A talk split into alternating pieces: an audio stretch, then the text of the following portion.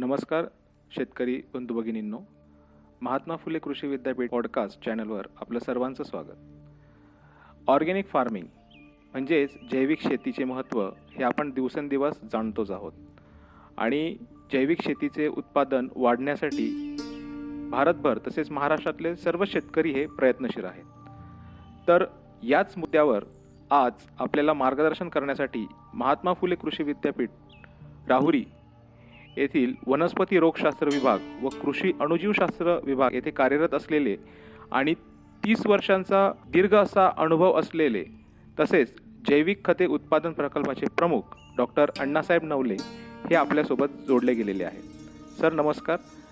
Sir आज आपल्यासोबत पीक वाढीसाठी जीवाणू खतांचा वापर या विषयावर चर्चा करणार आहे. नमस्कार सर. नमस्कार.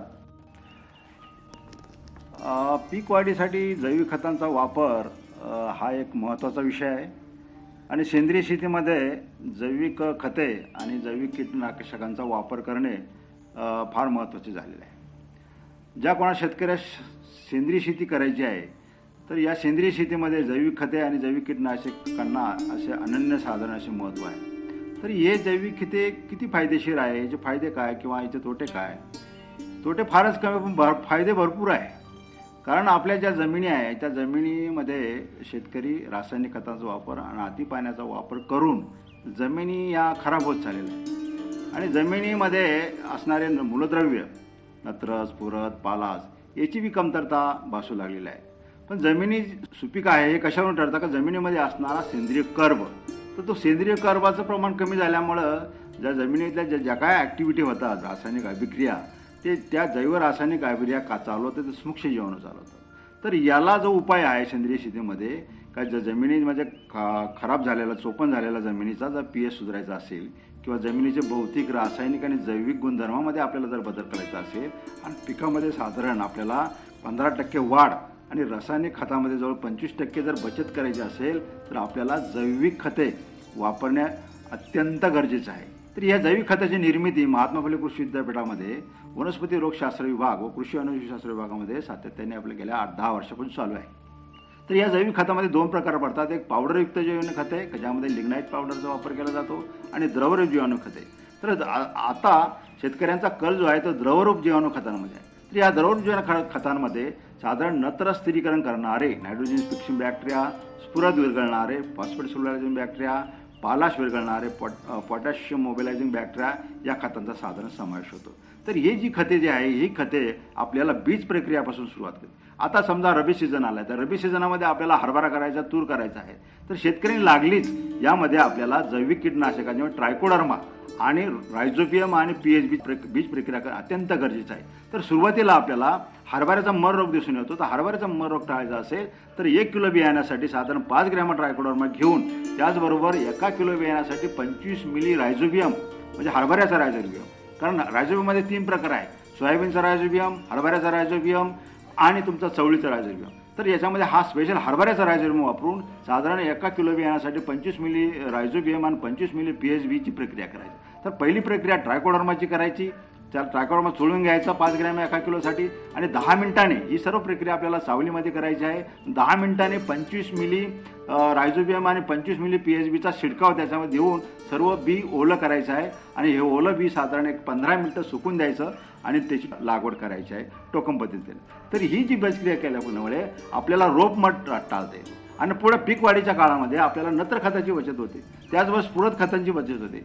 तर ही जी जी वा जी आहे ही जी जी खते आहे तर या खतांमुळे नुसताच आपल्याला पीक वाढीमध्ये परिणाम दिसून न येता जमिनीचे सर्व गुणधर्म बदलतात.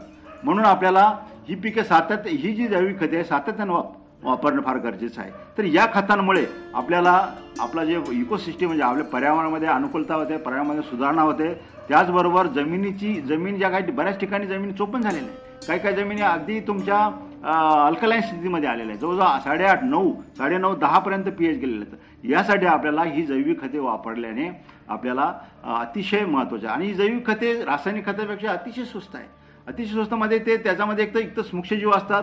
तर तुम्ही एक ग्रॅम किंवा एक एम एल जर आपण राज्यभूम घेतला तर एक एम एलमध्ये two into ten two ten म्हणजे वीस कोटी बॅक्टेरिया आपल्याला मिळतात. आणि ही ह्या ज्या बॅक्टेरिया सातत्याने अहोरात्र काम करतात हवेतला नत्र स्वस्तात शोषून घेऊन तो पिकांना उपलब्ध तर जमिनीतला जो अविद्राव्य स्फुरद आहे तो सुद्धा विरघळायला मदत करतात अविद्र पालाश विरघळायला मदत करतात.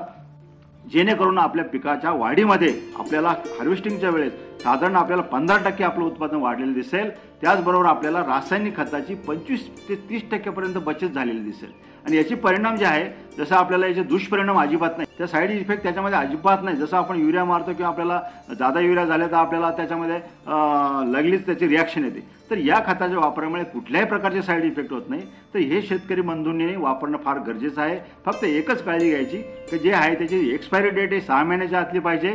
आणि याचा जो डोस आहे आपल्या लिक्विड बायो फर्टिलायझरचा तो जो डोस हा एकरी आहे साधारण प्रत्येक शेतकऱ्याकडे आता ड्रीप होत चाललेला आहे. तर ड्रीप इरिगेशनमधून द्यायचा डोस आहे. साधारण एका एकरासाठी दोन लिटर अझोटोबॅक्टर दोन लिटर पी एस बी आणि दोन लिटर के एस बी दोनशे लिटर पाण्यामधून ड्रीपमधून द्यायचा डोस आहे. आणि साधारण समजा एक भाजीपाला टोमॅटो मिरची वांगी असेल तर चार महिन्याचं पीक आहे. कांदा चार महिन्याचं पीक आहे. तर चार महिन्याच्या पिकामध्ये साधारण एकवीस दिवसाच्या अंतराने चार ते पाच वेळा द्यायचं आहे. आणि पुढे आपल्याला एक साधारण कांदा सा- साठ दिवसाच्या पुढे गेला सत्तर दिवसाच्या पुढे गेला तर नत्र कमी करून स्फुरद आणि पालास वाढायचं जेणेकरून पी अपटेक आणि के अपटेक झाल्यानंतर हा कांदा साठवणीकाचा जो कांदा आहे पुढील आता काळामध्ये तो साठवणूक त्याची योग्य होईल आणि साठवणुकीमध्ये जी सड आहे ती आपल्याला कमी करताय म्हणून याचे अतिशय फायदे आहे. दुष्परिणाम अजिबात नाही आहे आणि ते सहजासहजी आपल्या विभागामध्ये मिळतात आमच्या विभागामध्ये तुम्ही स्वतः या प्रत्यक्ष या आणि ते त्याचा जो रेट आहे ते साधारण रुपये दोनशे पन्नास प्रति लिटर आणि पावडरचा रुपये ऐंशी प्रति किलो हा आहे आणि ज्या कोणी शेतकऱ्याला जर आपल्याला पाच आमची विक्रीचं धोरण आहे कृषी महात्मा फुले कृषी विद्यापीठाने शेतकऱ्यांसाठी विक्रीचं धोरण अवलंबलेलं आहे. त्या विक्रीमध्ये दहा टक्के सूट आणि वीस टक्के सूट दिलेली आहे. तर जो कोणी शेतकरी पाच हजाराचं जर मटेरियल घे मटेरियल घेईन जीवाणू खते घेईन त्याला दहा टक्के सूट. जो कोणी शेतकरी दहा हजाराचं घे जीवाणू खते घेतील त्याला वीस टक्के सूट. म्हणजे दहा हजाराचं मटेरियल घेतं तर आठ हजारामध्येच बसेल. ते एक विक्रीचं धोरण आहे. तर अशाच याचा विक्रीच्या धोरणाचा फायदा शेतकऱ्यांनी घ्यावा आणि जीवाणू खताचा वापरून आपल्या आपला जे आर्थिक जीवन ते उंचावं अशी आमची अपेक्षा आहे. धन्यवाद. धन्यवाद सर.